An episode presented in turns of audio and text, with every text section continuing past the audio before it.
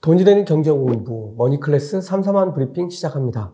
어, 지난 금요일 뉴욕 증시 보시고 깜짝 놀라셨죠? 어, 예상을 깬 소비자 물가 지수 발표에 시장 전체가 패닉에 빠지는 모습이었습니다.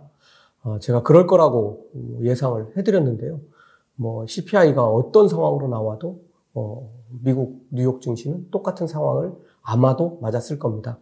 물론 크기는 좀 달랐겠지만 어쨌든 어, 지난 금요일 뉴욕 증시는 어, 정말 패닉으로밖에 설명할 수 없는 그런 상황이었습니다. 이 영향이 오늘도 고스란히 한국 시장에도 영향을 주고 있고 그리고 오늘 밤 미국 시장에 다시 영향을 줄 걸로 보이는데요. 지난주에는 미국 FOMC가 어, 내일과 모레 이틀간 예정돼 있죠. 여기서 앞으로의 모든 연준의 행보가 파월 의장의 기자회견을 통해 드러나게 될 걸로 봅니다. 어, 이건 누누이 말씀드렸고요. 머니클래스는 지난번 바이든 대통령이 파월 연준 의장을 부를 때 인플레이션을 대하는 정부와 연준의 태도가 이제부터 문제가 심각해지겠구나 라는 판단을 저희가 했고 여러분들과 이것을 사건이라고 정의해서 말씀드렸고 이때부터 반등은 이제 끝났고 다시 바닥을 탐색하는 방향으로 전환하게 될 것이라고 말씀드렸습니다. 지금 그 바닥을 향해 달려가기 위한 시동이 걸렸습니다. 많은 증권사와 투자은행이 5월 소비자 물가 지수를 많게는 8.5% 노무라였던 걸로 기억하는데요. 적게는 8.0%까지 예상했고 중간치는 8.3%였지만 실제로는 41년 만에 최고치인 8.6%로 나와서 시장을 깜짝 놀랐겠습니다. 변동성이 큰 에너지와 식음료를 제외한 근원 CPI도 전년 대비 6%, 전월 대비 0.6% 상승하며 시장의 예상치를 상회했습니다. 지난 금요일장을 들여다보면 처음 발표가 나왔을 때는 이걸 어떻게 받아들여야 할 줄 몰라서 시장이 이러지도 저러지도 못하는 정말 극도의 혼란스러운 상황을 보였습니다. 그러다가 시장이 열리고 이어서 미시간대 소비자 신뢰 지수가 발표되었는데요. 어, 미시간대는 6월 소비자 신뢰 지수 예비치가 50.2를 기록했다고 발표했는데요. 이 수치는 집계를 시작한 이래 사상 최저가입니다. 전월치였던 58.4와 비 대비해서 비교해봐도 14%나 하락한 수준입니다. 소비자 신뢰 지수는 소비 지출 계획이나 경기에 대한 전망에 관해 소비자들의 설문조사 결과를 지수로 환산해서 나타난 그런 지표입니다. 이 지표를 소비자 동향 지수라고도 하고 소비자 기대 지수라고도 하고 소비자 태도 지수라고도 하고 소비자 심리 지수라고도 합니다. 뭐 정확하게 보면 심리 지수가 가장 적절한 표현이라고 할 수도 있겠는데요.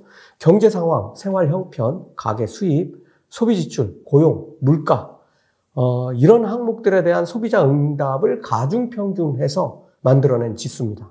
그러니까 미래 경제와 소비자들의 생각과 느낌을 알아내는 어, 그런 자료입니다.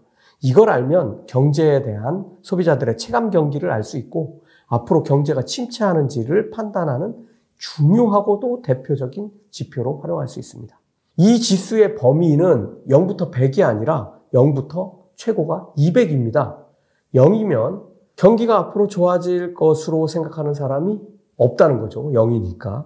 반대로 200이면 모두가 경기가 좋아질 것이라고 예측해서 나빠질 걸로 보는 사람이 0이라는 그런 의미가 됩니다. 그럼 100은 양쪽 응답이 똑같으니까 의견이 같이 갈린다는 얘기가 됩니다. 그런데 이게 전월에 58.4에서 50.2로 추락했으니까 200에서 50.2에 위치했다고 보시면 4분의 어, 3이 앞으로의 전망을 어둡게 보고 있다는 거고 결국은 4분의 3이 허리띠를 졸라맬 것을 예고하는 겁니다. 어, 그러니까 이 지표가 발표되자마자 지수는 뭐 엄청난 속도로 하락하기 시작해서 결국은 장 종료가 다가올수록 바닥으로 고꾸라졌습니다. 장중에 중요한 이슈가 등장합니다.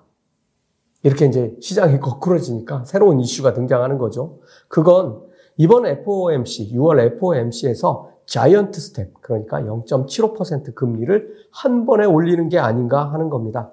지금 패드워치를 보면 0.5% 금리 인상이 96% 이상의 확률이고 0.75% 자이언트 스텝은 3%대입니다.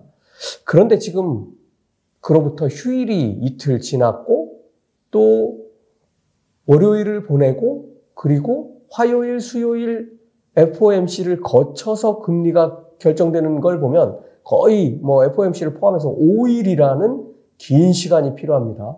5일이면 사람들의 생각이 완전히 뒤집어질 수 있는 그런 시간이 있죠. 어, 이 시점에서 0.75%가 급부상한다는 건 시장에 정말 충격적이지 않을 수 없습니다. 자, 그럼 뭐 그래도 판단은 해봐야죠.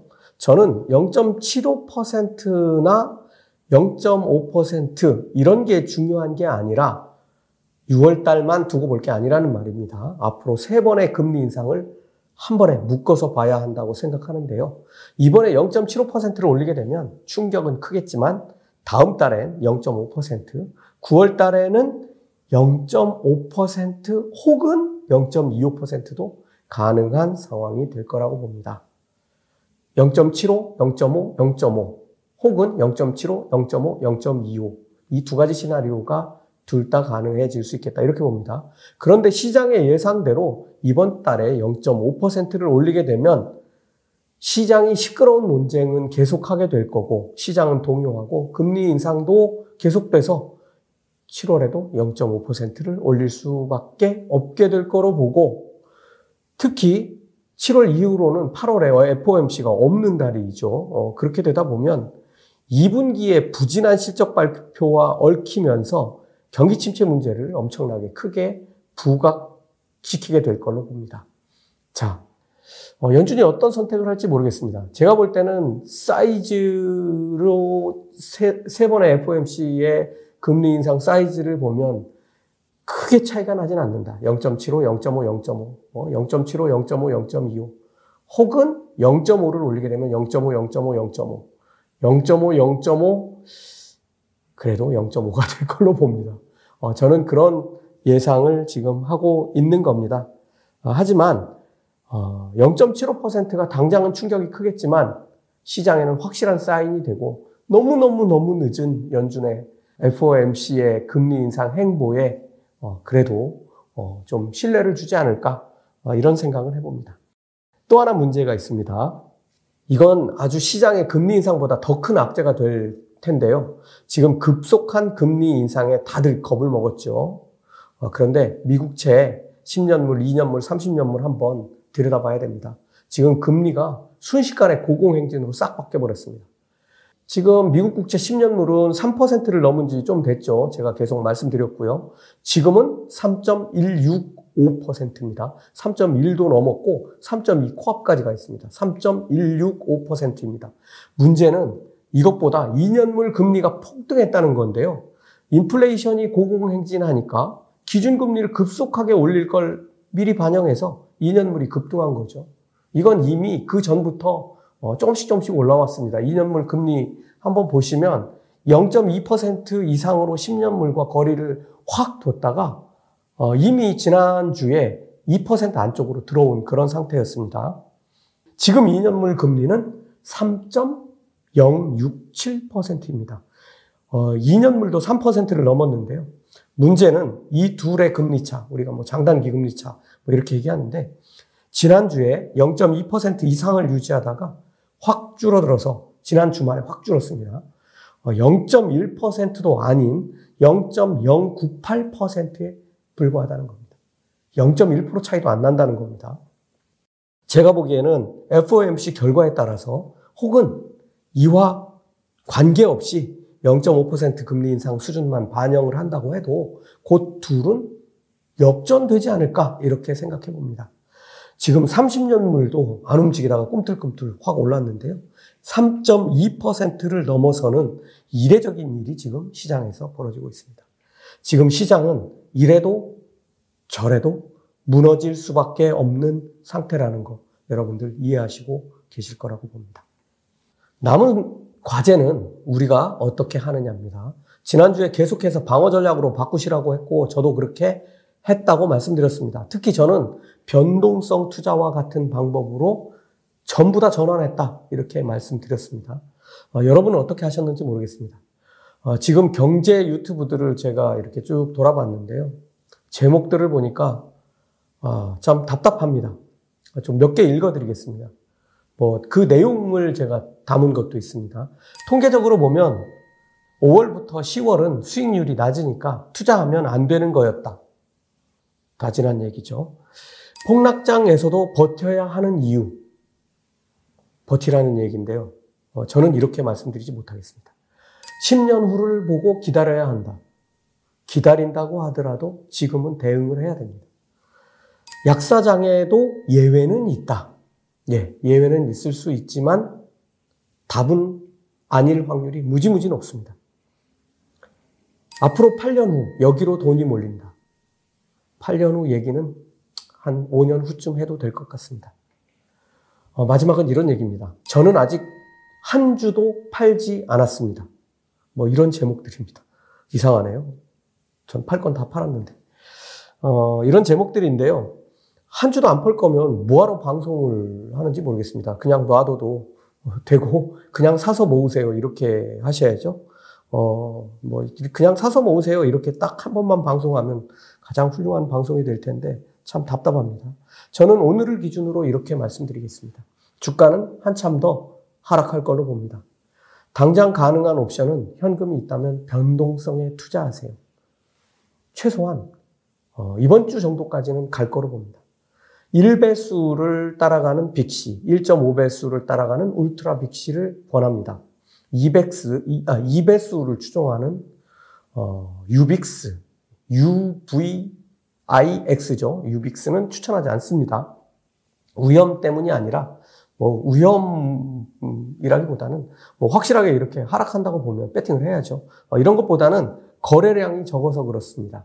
어, 상장한 지 지금 얼마 안 됐습니다. 그래서 어, 거래량이 적어서 잘못하면 내가 팔 수 있는 가격보다 훨씬 더 낮은 가격에 팔아야 되고 훨씬 더 높은 가격에 사야 되는 일이 벌어집니다. 이렇게 보면 울트라 빅시보다 못한 결과를 낼 수 있기 때문입니다.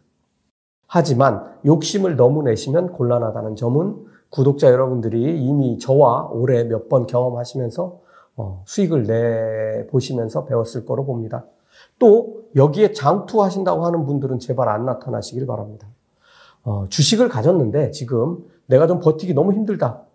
어, 혹은 버틸 수 있다는 확신이 있다. 어, 그렇더라도 어, 정리해서 단기적으로라도 현금을 보유하는 것은 아직 유효하다고 봅니다. 최소한 오늘까지는 유효합니다. 지금보다 주가가 더 빠질 것이기 때문입니다. 게다가 지금 다시 강달러로 어, 순식간에 전환이 돼서 달러 수익률도 현금으로 바꿔놓으시면 좋을 걸로 보입니다. 어, 마지막은 금에 투자하는 방향으로 이번에는 추천드립니다. 지난번에는 제가 추천하지 않았고 실제로 금은 움직이지 않았습니다. 어, 하지만 지금은 다시 추천을 드립니다. 이게 왜 괜찮다고 말씀드리냐면 어, 그때보다 지금 금값은 음, 많이 내려와 있는 상태고 어, 지금 하락은 단기에 끝날 일이 아닙니다. 다시 하락한다는 얘기고 어, 3개월 정도 금에 투자한다고 보면 좋은 대안이 될 거로 봅니다. 지금보다 어, 뭐 최대한 10% 정도는 수익 실현이 가능해 보입니다. 어, 이게 금 투자 복잡하신 분들은 금 ETF 미국에 상장된 ETF 있습니다. 어, GLD 뭐 이런 게 있으니까 이걸 활용해 보시면 좋을 걸로 봅니다. 사실 어, 투자는 제가 볼 때 복잡할 게 없습니다. 어, 나 주변 누군가 나나 내 주변에 누군가 시장을 읽어낼 중요한 자료를 제공해 준다면 그에 맞춰서 행동하면 됩니다.